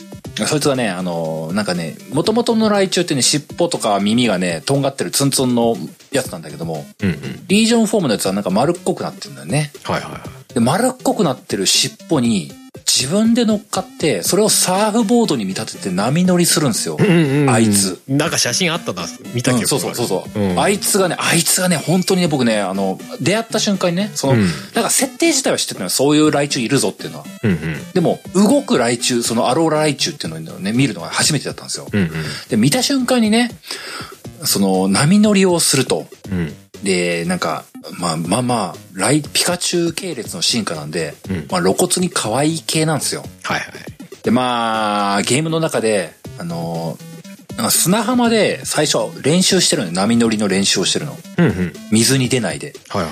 水に出ないで砂浜のなんか、デコボコ道とかを、あの、波乗り練習してて、なんかそれはそれで楽しそうにしてるっていうシーンだったんだけども、それを見た瞬間に、あの、なんか、うん、こ来中さすがだな、あざといなとか言って僕は見てたんですよ。もうこんな、こんな露骨なあざとさあるってもう可愛いオーラ出しすぎでしょうって思ってて、まあでも、まあ写真は撮らねばならんので、たとえあざといなと思っていても撮らねばならんのでパシャパシャ撮ってたんだけども、うん、まあ撮るからにはなんか絶好のシーンとか撮りたいわけじゃないですか。うんうん、波乗りを練習してるってやつをね。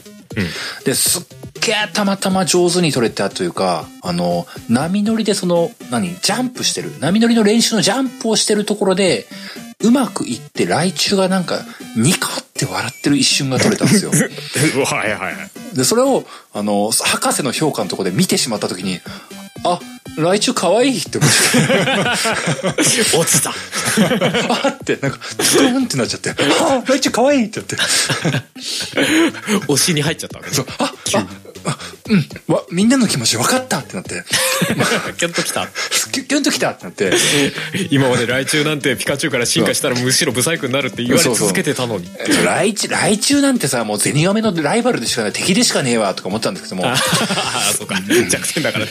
来、来中はしょうがない。来中は正義だって思っちゃってね、もう、しょうがないって思って。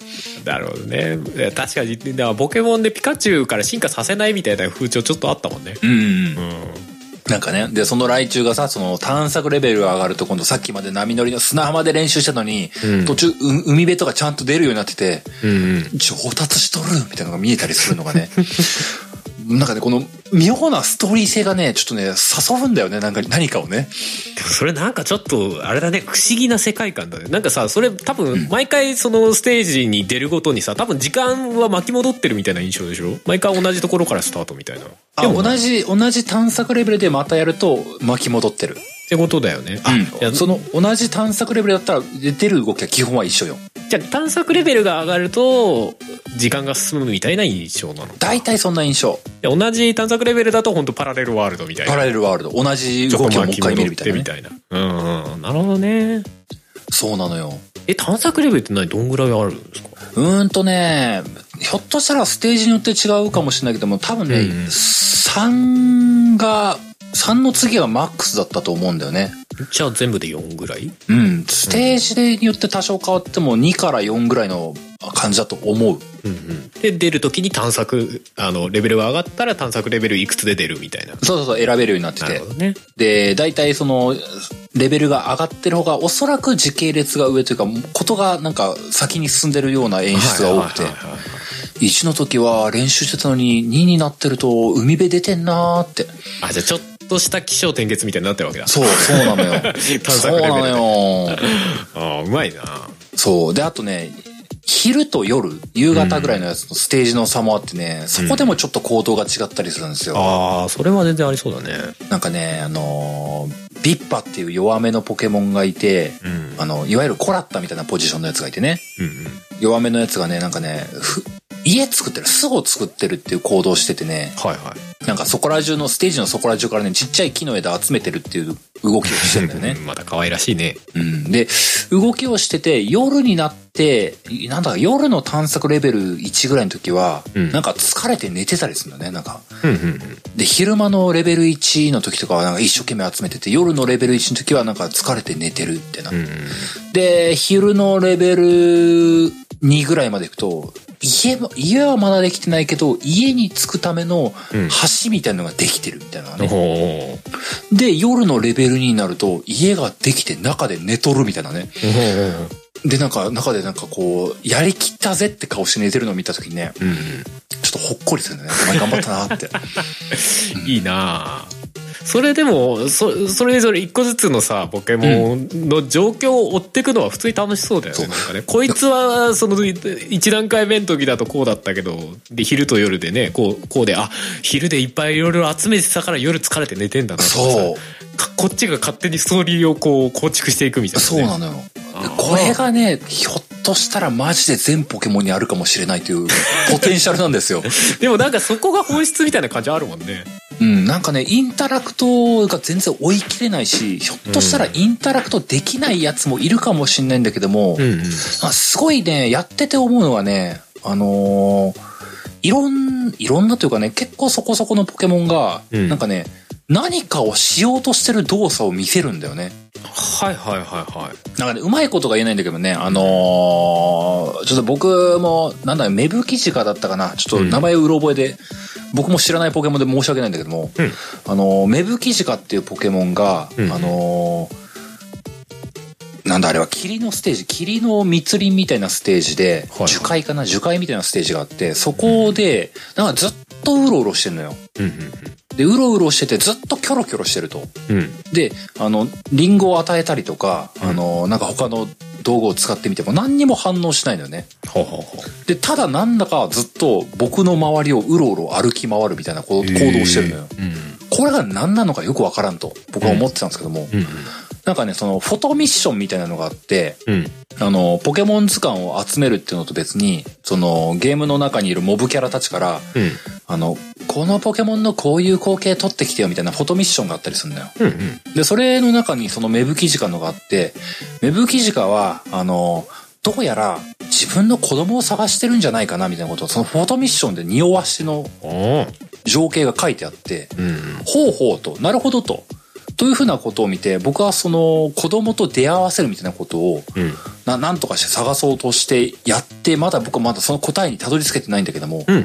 その探してるっぽいっていうのが分かってから見え方が結構変わるのよ。うんうん。なんかね、すごいね、あの、遠くの方とかを、寂しそうな顔で見てるっていうの表情がすごいよくわかるなっていうか、なるほどね。もうななんか、え、この設定やばないってちょっと思っちゃってさ。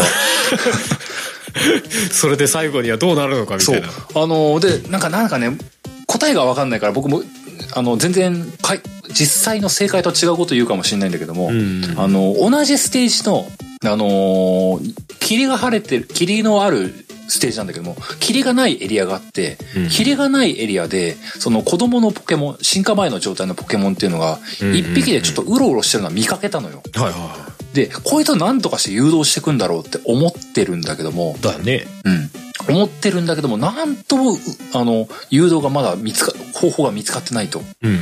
でも、その前後のエリアで、親がずっと探し回ってて、うんあの、今んとこ出会わせられてないから、うん最後に見るのがね、あの、すごくね、悲しそうな顔をしてこっちをね、ちょっと見てるの。僕の方見るの、最後。あの、なんとかしてって顔で見るのね、あいつがね。だからね、すごいずっと心苦しいままさ、なんとかしてって思いながら、終わっていく。そう終わっていくのよね。だからその、で結構いろんなポケモンがね、あの、親子の演出が多いのよ。はあはあ。なんかね、あの、すでに出会ってる親子で行動してるポケモンもいれば、うん。あの子供が迷ってるシーンとかを見てるのもあったりとかね。うんうん。で、なんだろうね、その、すごく動物っぽく見えるというか、うんあの彼らって言葉喋んないからさ、うんうん。まあ態度で示すわけじゃない。うんうん。でも態度示すやつで別にプレイヤーに対してすげえ熱烈に訴え訴えてくるってことはないんだけどもなんかね遠くを見るとかねちょっとあの空高い方を見上げてなんかちょっと遠吠えみたいなことをするみたいなのが結構見かけるのよ。うんうん。なんかそのね儚げというかあの結構ねあのいろんなポケモンたちが明るいシーンもたくさんあるんだけども、うんうん。あのーすごい賑やかな光景のちょっと離れたところで寂しそうなポケモンがそこそこいるのよね。ちょっと哀愁あるんじゃないのみたいな。なんなんかね、そこがね、すごいね、あの、胸がキュンってなるんですよ。なんか、うーって、うーって。えーでもその明るいところばっかりじゃないっていうのはすごいね。なんそう。あのーやめれなくなるんだよ。なんとかして見つけなきゃいけないみたいなね。これは一体どういうことだったりそう。なんか、なんとかして解きたいっていうか、まあそうだよねなんかでも本当聞いてるとちょっとパズルチックじゃないけどさうん。そこまでどうやってこう誘導していくかみたいなのをいろいろトライアンドエラーしていくわけでしょ多分そう、トライアンドエラーするんですよ。そうだよねで、その、稀にその僕も成功してちゃんと親子を再化させたパターンとかもあってね。うんうんあの、喜ぶ姿がね、またね、任天堂う綺麗に描くんだよね。何このモーションっていうかね。ちゃんときっちり作ってるそう、なんかあのー結局ポケモンの笑顔の光景とかってさ、うんあのーなんだあの、あ、線画というかさ、うん目があの、半円状に閉じた状態でニコッとした絵になるっていうのが多いんだよね。そんなリアルではなく、うんあくまでもアニメっぽいというかさ、はいそういう見え方なんだけども、顔はそうなんだけども、うんあの、ボディの動き方がね、やっぱ嬉しそうな表現するんだよね、あいつら。まあそうだよね。すごい結局そこに集約しちゃうよね。この、なんか、本当に喜んでる感を、よくぞ作ってくれたっていうかね。そこをちゃんと丁寧に作ってくれ、くれてこそな感じだよね、やっぱね。そう、素晴らしい。本当に素晴らしい。ポケモンの世界観を崩さずね、ポケモンらしくやってる。それ逆になんかそのやってないから思うんだけど、なそれ、もうちょっと野生感のある行動とかを取ってるやつもいるわけいるいるいる弱肉強食じゃないけど。いるのよ、あの、グラエナっていうね、ハイエナポケモンがいるんですけどもね。はいはい。あいつが夜にね、あの、他のポケモンを追っかけ回してたりするんですよ。ああ、さすがにこう、もぐもぐしてるところとかはないんだ。もぐもぐはないけど、もぐもぐはないな。あの、コイキング見つけてもぐもぐしてるとかさ。お見せできませんになっちゃうけど。もぐもぐは、たなんかね、その、ポケモンのメインストリーム上もね、なかなかそこの辺はね、あの、うんしっかり描かないんでね、ないはずなんだけども、あのーでもね、襲われてるっていう光景はそこそこあるんだよね、ポケモンああ、スタンでもちゃんとそういうところを描いてるの素晴らしいですね。うん、襲われてる？あの、追いかけ回されてるっていうのはそこそこあって、うん。結構ね、その、追っかけ回してる方は、あの、威嚇してるっていうぐらいの感じが多いんだけども、うん。追っかけられてる側うん。がね、結構ね、あの、本当に怖がってるような動きをするんだよね。おー、いいですね。そこ、すごくリアルだなって思うんだよね。リアル東京ジャングルみたいな。そうだ、東京ジャングルね。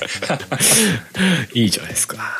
あ、そうだね。それがあって、あと、なんていうのかな、ポケモン同士の縄張り争いみたいな、もうモンハンみたいだね。なんかそういうのも結構ある。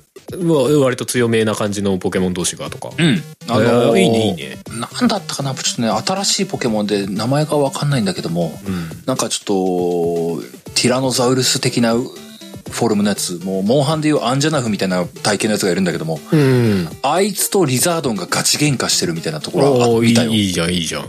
うんで、ガチ喧嘩してる横で、あの、の、ブースターとか EV の進化系のやつがなんかにっこり笑顔で、なんか微笑んでるみたいな。このアンバランスな光景なんだろうなとか ちょっと詰め込みすぎがました感ある。気にしなさすぎやろ、みたいな。まあでも日常的な光景なのかな、逆に。そう、そうかもしれないってね。えーでもなんかそういうのちゃんとね、描くとこうなんか、まあその保管というかね、生態、ポケモンの生態についてこうちゃんと保管、映像的に保管されるっていう意味でもすごいうん良さげだよね、やっぱね。そうそう、あるある。えで、なんかね、まあ最後に、まあ唯一かな、唯一64番と比べると、ーうん。ダウングレードしたというのかなっていう要素が一個だけあって、うん。あのー今回多分ね、進化しなくなったっぽいんだよね。あー、前は進化してたんだ、途中で？あのーポケモンって、まあ、ピカチュウが来中にみたいな進化って、まあゲーム上はするんですけども、うん。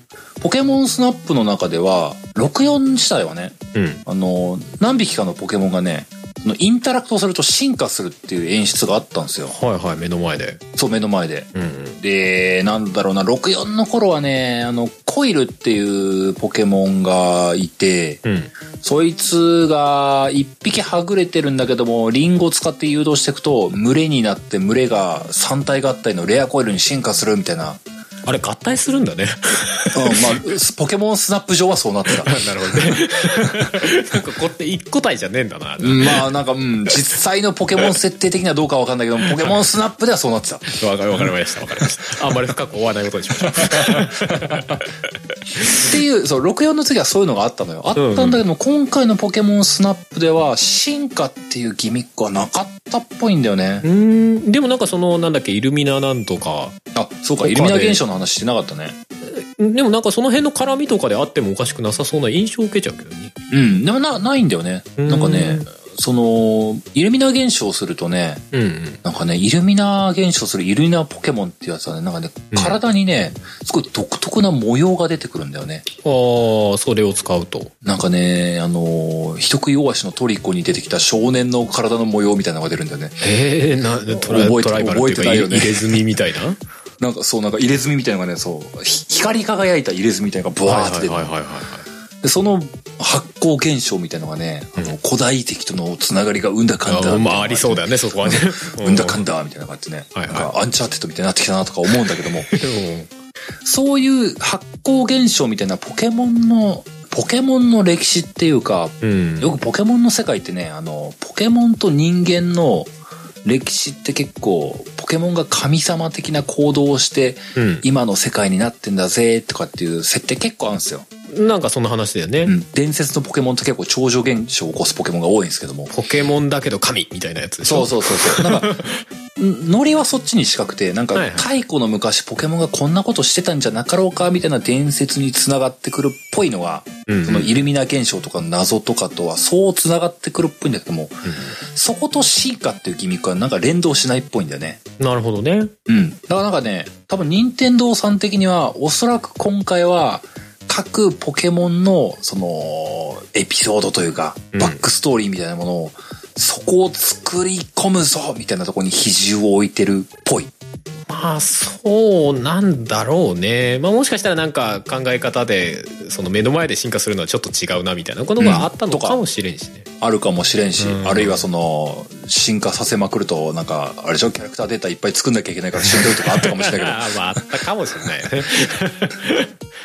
とか多分なんか事情はあるんだろうなっていうふうなとこでなんか僕の中で進化は今回当然するんだろうなって思ってたけどそこはないんだなっていう。まあね状況だけで考えると確かにあっても良さそうっちゃ良さそうなんだけどね。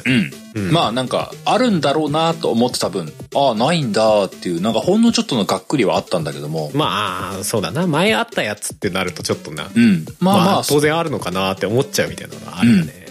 なるほどね。ただまあ今日話した通りというかうん。あのそのバックストーリー作りみたいな部分のところは尋常じゃないのでマジ尋常じゃないので、ねいいじゃないですか。なんかね、あの、プレイボリューム的にね、そのエンディングを迎えるっていう時点の中で、僕15時間ぐらいだったんですよ、プレイ時間。うんうんゲームボリュームとしては多分ね、あの、何、メインストーリー上は短いのよ。うん。うんうん。でも、全然終わった気がしないのよ。ああまあそうなるよねそのういろんな動動きなりそのど動作なりバックストーリー的なものを見るのがまあい要素としてはやっぱ一番大きくなりそうだもんねうん。その、バックストーリーを見るっていう部分のところを全ステージしたいと思っているし、あの、その上で、あの、うん、可愛いやつ撮りたいって思ってるところがあるので、そうだねまあ写真は手段でもありまあ一応その楽しみでもありっていう感じではあるよねうん。なんか、各ステージもう10周20周しないと気が済まないみたいなね。そういう、そういうか、そういう感覚があるんですよ。えそれで一ステージってどどんぐらいの尺なの？あー、10分あまあでも手ぐぐららいいかな。かな？まあでも20周したら200分か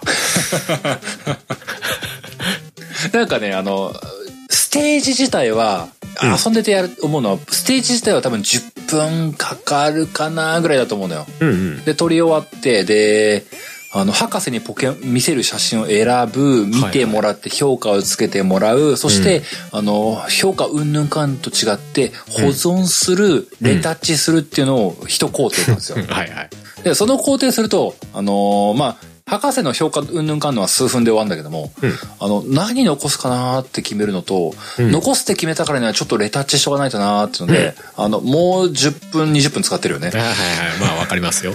だからね、ワンセット30分くらいやってるのよ。ああそうなって結構ボリュームあるね。うん。うん。で、まあ、ただね、あのーそのギミック、インタラクト部分のところを早急に突き詰めたいっていう時は、うん。あの、す写真残すとかっていうのはまあ、ほどほどにしてリトライすぐするとかになると、うん。結構テンポよくいけたりもするんでね。うんうんうん。ただね、すごく、やめ時失うよ、あのゲーム。う そうなの？ーん、本当にもう、ダメだ、あれは。でもまあそのやめられないゲームはある意味ではいいゲームっちゃいいゲームなんだろうけどね。ねえねえ、なんかね、もう早くもダウンロードコンテンツ待ってるもんね。まあそんなに。追加ステージ待ってる。いやでも単純にいいいいそんだけいいゲームだったのは良かったな。なんと、あのーこれ僕、そう、僕はすごいさ、前作すごい好きだったっていうのがあるからさ、あの、一人で盛り上がってんだけどさ、うんこれ世の中的にどうなんだろうなってすごい謎なんだよね。これみんな楽しんでるのかなっていうのがね。えでもポケモン知ってるそうだったりっていうのはパイが大きいから結構重要あるんじゃないですかねうん。だと思う、だと思うけどなその、ポケモン、すごくね、任天堂を心配する意味で言うとさ、やっぱポケモンってもうさ、あの、ガチ勢が多すぎてさ、あの、重たい IP だと僕は印象として持ってるんですよ。あー、ポケモンバトルガチ勢ってこと？そう。はいはい。で、なんつうのかな、その、で、一方で、その、先週話したような、フォトモードガチ勢とかに刺さる内容だったら、うん結構、裾野広がったのかもな、とか思ったりもする感じもあるんだけども、うん。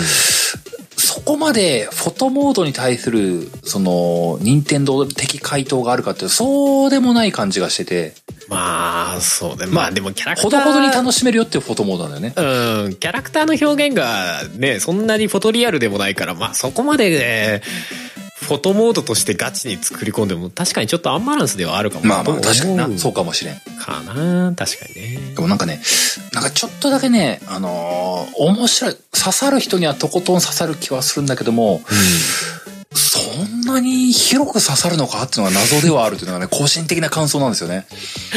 まあ少なくともポケモン知らないとたあまり楽しめないゲームではあるだろうし。そうなのよ。まあ確かにな。まあ、そう、現実さ、その、64の時に出てからさ、うんあの、64以降ゲームキューブとか Wii とかハードはまたいだ、その時には出なかったわけでさ、今回出たはいいけど、まあ、見た目的にはほぼ新作みたいな、あ新作 IP みたいに見えるじゃない。うん。うん。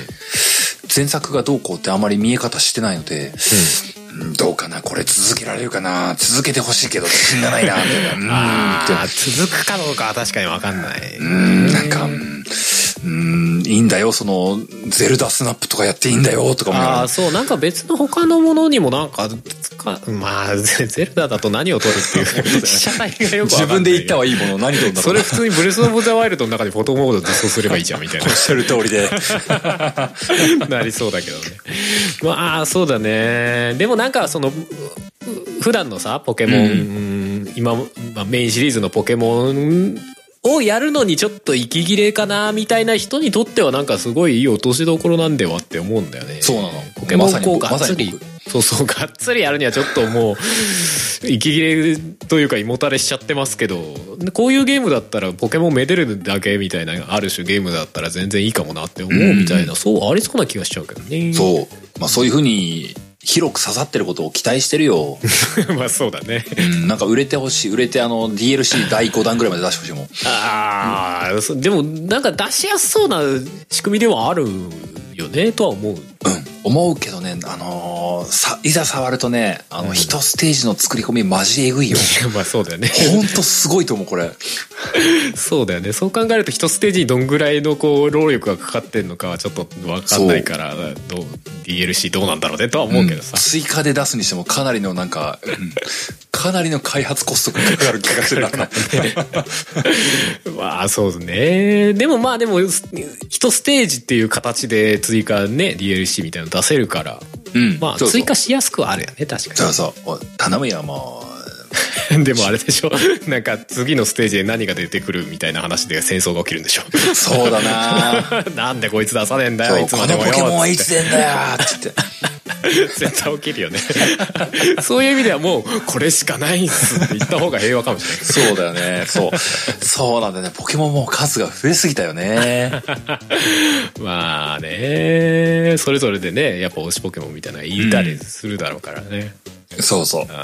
そこはまあ難しい問題だな まあまあでもね、あのーまあ、うん。まあでも遊んでみた中ではね、うんやっぱりこう、僕個人としてはすごく刺さったゲームだと思っていて、うんうんまあ、2021年今んとこもね、トップワンゲームだなと思ってんですよ。個人的には。いやー。ベストだなと。そうそこまで行くとは思わなかったけどね正直ね。まあまあまあまあね、今んとこね、その、他に買ってるゲームもそこまでないんでね。まあまあまあね。まあにしてもまあまあいろいろ抑えてなわけじゃない。うん。でもすごく手触りがいいし、あのーうん。まあ、次回作とか DLC が出たらいいなって思ってる、そこの温度感はすごい高いんですよね。うんうんうんうん。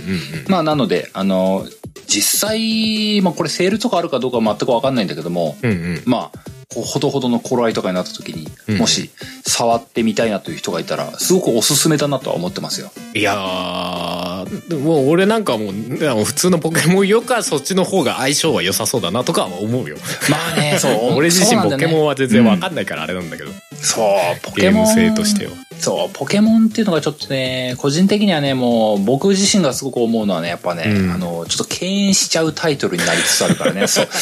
意外、だからそういう感覚持ってる人意外といるんじゃないかなと思っててね面白いのはわかるんだけど、ちょっと重いみたいな。そうそうそう。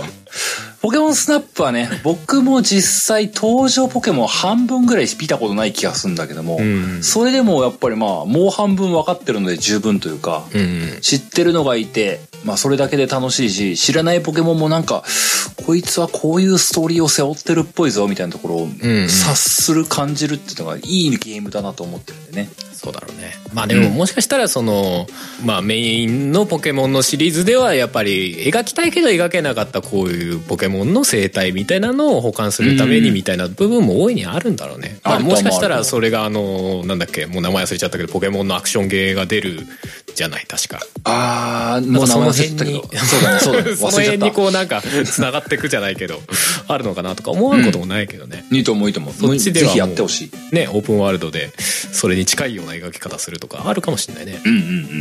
うん、なるほどね。でもまあでもポケモンもそろそろ進化しないとね、ポケモン自体もね。本当だよね。うんあるまあまあ、十分進化し、進化しきっちゃったからこうなってるかもしれない。じゃあ転生するか。転生とは。いいじゃないですか。まあまあ、そんなわけでね、うんまあ今日は長々ね、ポケモンスナップの話をさせていただきましたね。おっす。最後エンディング入っていこうかと思います。おい。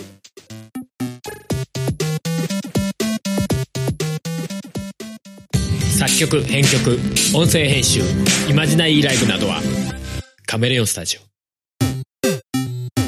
エンディングでーす。おーい。いや、俺話聞いててさ、一個なんか、じ時代なのかなって思ったのはさ、うん。その、シャシャッターがボタンって言わなかった？A、A ボタン。A ボタンか。A ボタンなんだなと思って。なんか俺昔の感覚で言ったらさ、絶対 L、あ、R ボタンとかに当てそうじゃない？はいはいはいはい。カメラのシャッターうんそうだね、そうだ。だね。あ、でも今カメラっていうものをそもそも使わな、使ったことないから多分 L ボタンにシャッターにしてはピンとこないんじゃないかなって言いたいことが分かった。確かに僕とかハルさんのデジカメっていう感覚だったら、うんそうか。R そうそうそう。ボタンだね。だと思ってでも今スマホカメラだもんなそうそうそう。で、スマホ横向きにして画面内のボタンを押すみたいな感覚に近いのは、そりゃね、A ボタンとか A ボタン B ボタンだよね、なるほどな。思って、ああ、時代だなーってちょっと思った。でもなんかそこちゃんとそっちにやってくるあたりは任天堂なんだなって思っちゃったけどね。なるほどうね。ん。俺の感覚だったら絶対 LR にしちゃうもん。R ボタンに割り振っちゃうな、おっしゃる通り、たし、まあ確かねにその、あの、割り当てられてるのが、ゲーム上割り当てられてるのが、L ボタン系がズームなんですよ。はいはで、R ボタン系がその、途中話した、あの、す素早くスピードアップするっていう。い。うんうんうん。あの、ポットが早く動くっていう部分のとこなんで、うんうんまあどっちも結構頻繁に使うボタンなんで、まあ、操作感は悪くないんですよ。うんうん。うんうん。まあもしかしたら確かにそっちの理由かもしれないね。うん、そうかも、ボタンそうかもとキー思っ配置的にみたいなのもあるかも。思っね確かにていたが、その、春さんのその感覚もすごくその通りだなという気がした。ね全然 LR にシャッターボタンあったらななんでこんな押しづらいとこにシャッターなんだよみたいな。なるよね、確かにね。なるとかありそうだなと思っちゃったうんねうんううんん確かにね、今の子からしたらね、ここ電源ボタンの位置だろうって思うもんね。え どういうこと？スマホだとかスマホのね。電源ボタンの位置だろうってなるから。確かにね。そうだよな。普通のカメラもう見ないもんなほぼ。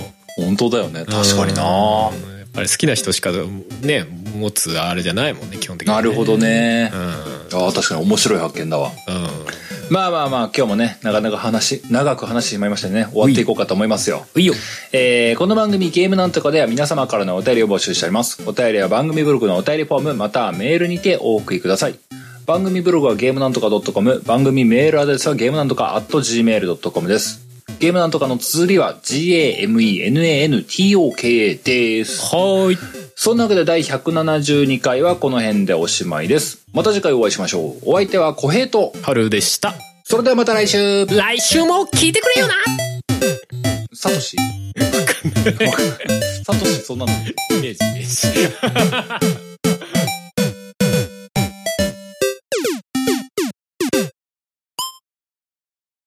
9月30日は、ポッドキャストの日。